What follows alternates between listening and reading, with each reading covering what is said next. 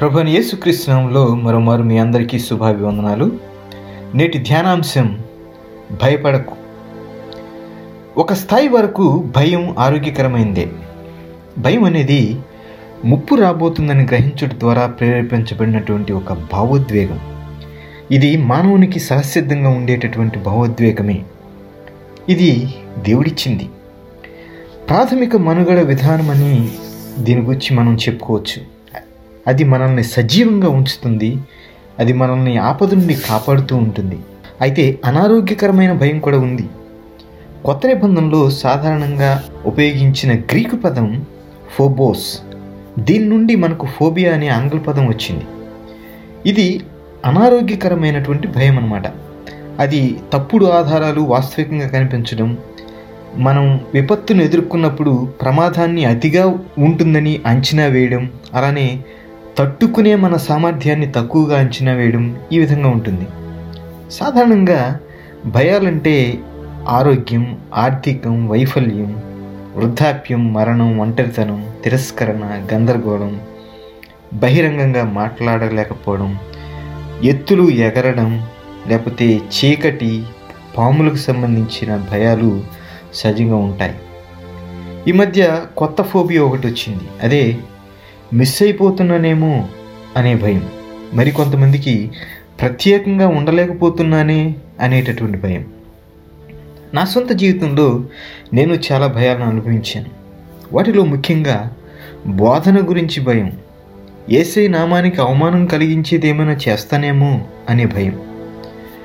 గమనించండి దేవుని ఆత్మ నెగిటివ్ ఫియర్ని అనుగ్రహించనప్పటికీ ఒక రకమైన హెల్దీ ఫియర్ అనేది ఉంది. దేవుని భయం ఉంది. గమనించండి దీని అర్థం దేవునికి భయపడటం కాదు కానీ వాస్తవానికి దానికి భిన్నమైందనమాట దేవుడు ఎవరో అవగాహన చేసుకోవడం. మరో మాటలో చెప్పాలంటే దీని అర్థం గౌరవం దేవుడంటే గౌరవం వినయము భక్తితో కూడిన భయము ఆయన ఘనపరచడం పూజించడం ఆరాధించడం దాన్ని దేవునిపై ప్రేమ అని కూడా అనువదించవచ్చు. ఇది సర్వశక్తిమంతుడైన దేవుని శక్తిని ఔన్నత్యతను పవిత్రతను గుర్తిస్తుంది. ఇది దేవుని పట్ల ఆరోగ్యకరమైన గౌరవానికి దారితీస్తూ జీవితంలో మనం అనుభవించే అన్ని ఇతరత్ర భయాలకు ఆందోళనకు విరుగు విరుగుడుగా పనిచేస్తుందన్నమాట. దేవునికి మాత్రమే భయపడండి. మీరు దేనికి మరి ఎవరికి భయపడాల్సినటువంటి అవసరత అప్పుడు ఉండదు. మన సమాజంలో దైవిక భయం తగ్గే కొద్దీ మిగతా భయాలన్నీ పెరిగిపోవడం యాదృచ్ఛికం కాదు. మనం దేవునితో సప సత్సంబంధాన్ని తిరిగి పునరుద్ధరించాలి. భయపడకు అనే పదం లేదా వ్యక్తీకరణ బైబిల్లో చాలా తరచుగా వచ్చే ఆజ్ఞల్లో ఒకటనమాట ఈరోజు మనం ధ్యానం చేసుకునే ప్యాసేజెస్లో కొన్ని సంఘటనలు మనం చూడబోతున్నాం. గమనించండి మొదటిగా ఈరోజు సామెతల గ్రంథం మొదటి అధ్యాయాన్ని మనం కంటిన్యూ చేస్తున్నాం.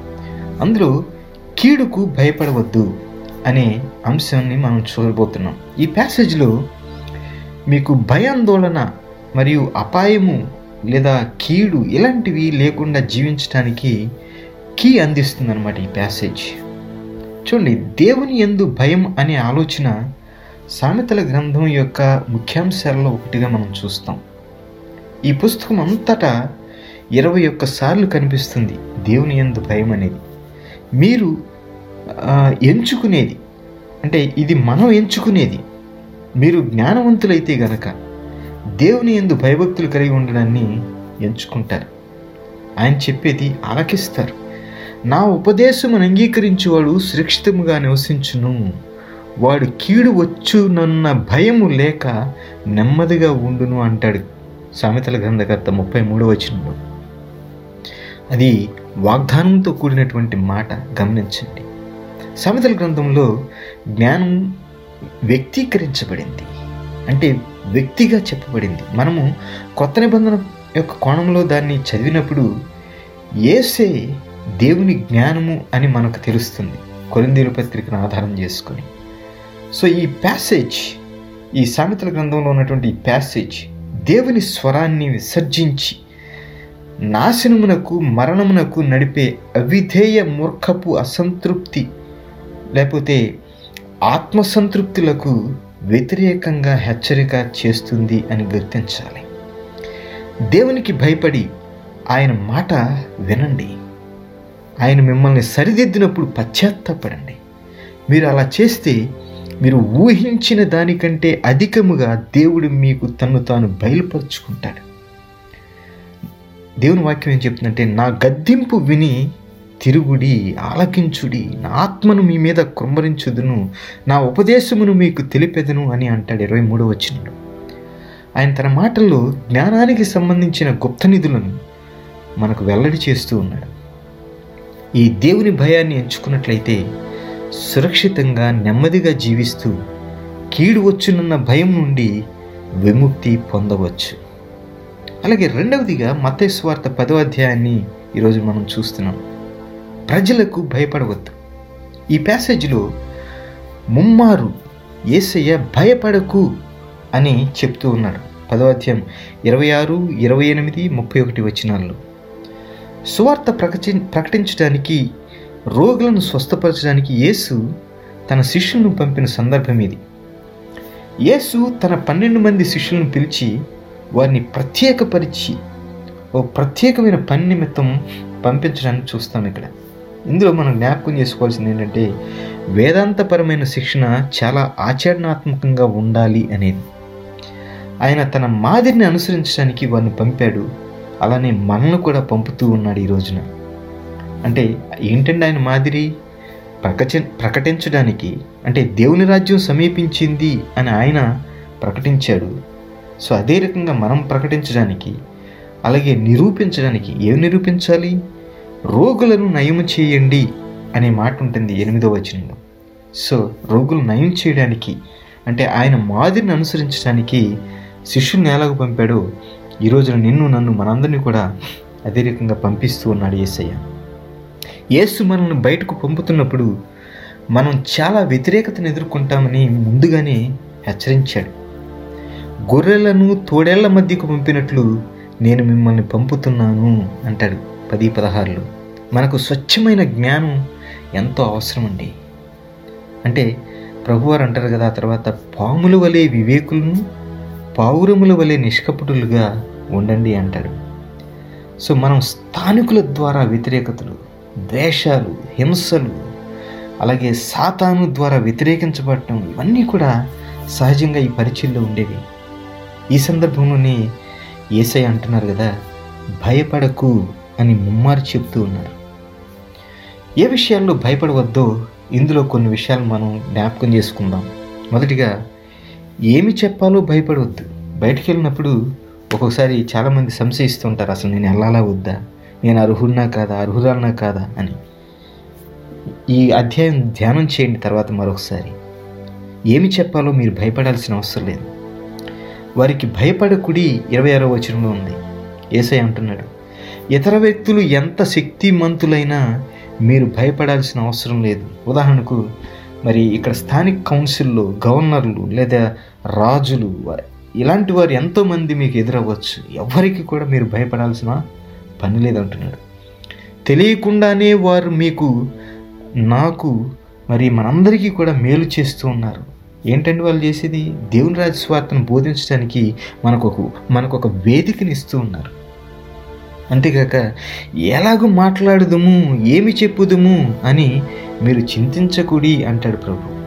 మీరేమి చెప్పగలను అది ఆ గడియలోనే మీకు అనుగ్రహింపబడును.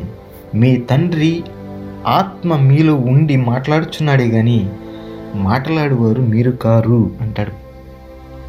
రెండవదిగా ఇందులో ఇతరులు మీకు ఏం చేస్తారు అని భయపడొద్దు. ఆత్మను చంపనేరక దేహమును చంపువారికి భయపడకుడి కానీ ఆత్మను దేహమును కూడా నరకంలో నశింపజేయగల వానికి మిక్కిలి భయపడుడని ఏసై చెప్తున్నాడు ఇరవై ఎనిమిదో వచ్చిన సర్వశక్తిమంతుడైన సర్వకృపానిదేగు దేవుని పట్ల ఆరోగ్యకరమైన బాంధవ్యాన్ని గౌరవాన్ని అందరం కూడా కలిగి ఉండాలి దేవుడిలా మూడవదిగా మీకు ఏమి జరుగుతుందో అని భయపడవద్దు. మీరు దేవునికి భయపడితే మీరు ఎవరికి దేనికి భయపడాల్సిన అవసరం లేదని మరోమారు ఏసై చెప్తూ ఉన్నాడు. సమస్తము దేవుని స్వాధీనంలో ఉన్నాయి. ఇక్కడ చూడండి రెండు పిచ్చుకలు కాసుకు అమ్మబడును కదా అయినను మీ తండ్రి సెలవు లేక వాటిలో ఒకటైనను నేలను పడదు అంటాడు ఇరవై తొమ్మిదో వచ్చిన అంటే ప్రతిదీ ఆయన స్వాధీనంలో ఉండడమే కాకుండా ఆయన నిన్ను అమితంగా ప్రేమిస్తున్నాడు అనే మాటను కూడా చూస్తాం అక్కడ. అంటే ఆ భావాన్ని చూడండి. మీ తల వెంట్రుకలన్నీ లెక్కింపబడి ఉన్నవి గనుక మీరు భయపడకుడి. మీరు అనేకమైన పిచ్చుల పిచ్చుకల కంటే శ్రేష్ఠులు అంటాడు.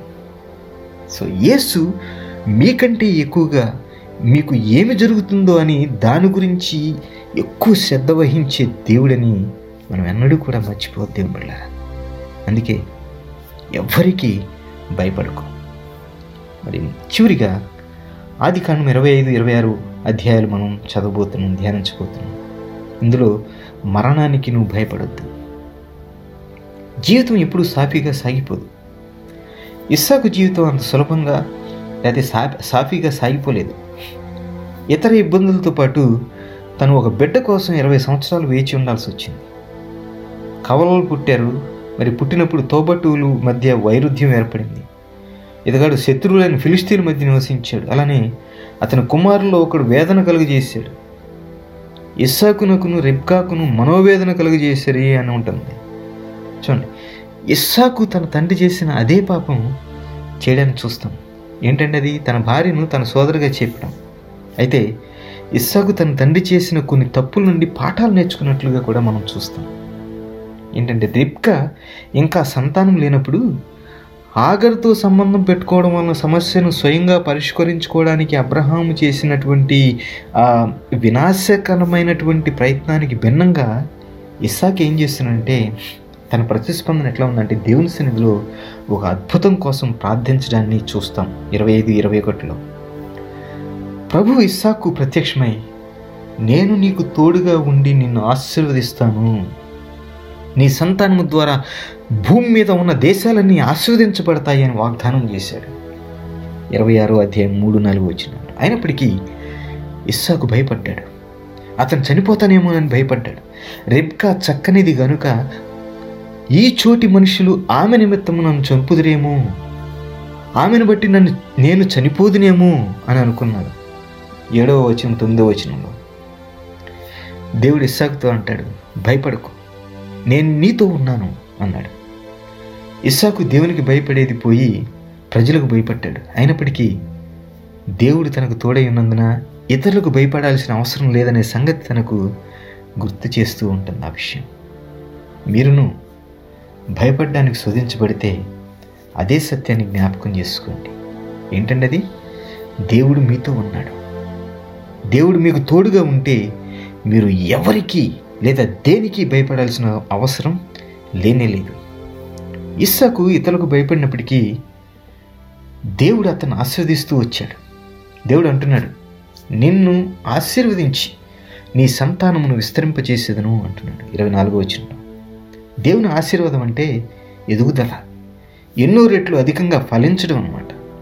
మీ జీవితానికి కూడా ఇదే కావాలని ఇదే ఇవ్వాలని దేవుడు ఇష్టపడుతున్నాడు తన తండ్రి అయిన అబ్రహాం దినాల్లో తవ్విన నీళ్ళ బావులు ఇస్సాకు తిరిగి తవ్విస్తూ ఉంటే ఫిలిస్తీన్లు వాటిని పూర్తి చేస్తున్నారట ఇస్సాకు ఏం చేశాడు తెలుసా? అక్కడ నుండి వెళ్ళి మరొక బావిని అక్కడ నుండి వెళ్ళి మరొకటి అతను తిరిగి ఓపెన్ చేయగల మరొక బావిని కనుగొనే వరకు కూడా తవ్వుతూనే వెళ్ళాడట. ఈ విధంగా ప్రభు అతనికి వర్ధిల్లుటకు తావిచ్చినట్లు చూస్తాం. ఇరవై రెండో వచ్చిన సో ఇందులో ఇది సులభమైంది కాదు దేవుళ్ళరా కానీ ప్రభు చెప్పిన మాట జ్ఞాపకం చేసుకో. ఏమన్నాడైనా భయపడకు. నేను మీతో ఉన్నాను అని అంటున్నాడు తండ్రి ఈరోజు మాతో ఉంటానని మీరు ఇచ్చిన వాగ్దానానికి ధన్యవాదాలు నాయన. మేము మీకు భయపడితే మరి దేనికి లేదా ఎవరికి భయపడాల్సిన అవసరం లేదని మీరు పదే పదే మరో మరో జ్ఞాపకం చేస్తూ వస్తున్నందుకు మీకు ధన్యవాదాలు. Help us to fear you, not anything or anybody else in this world. In Jesus' name, amen.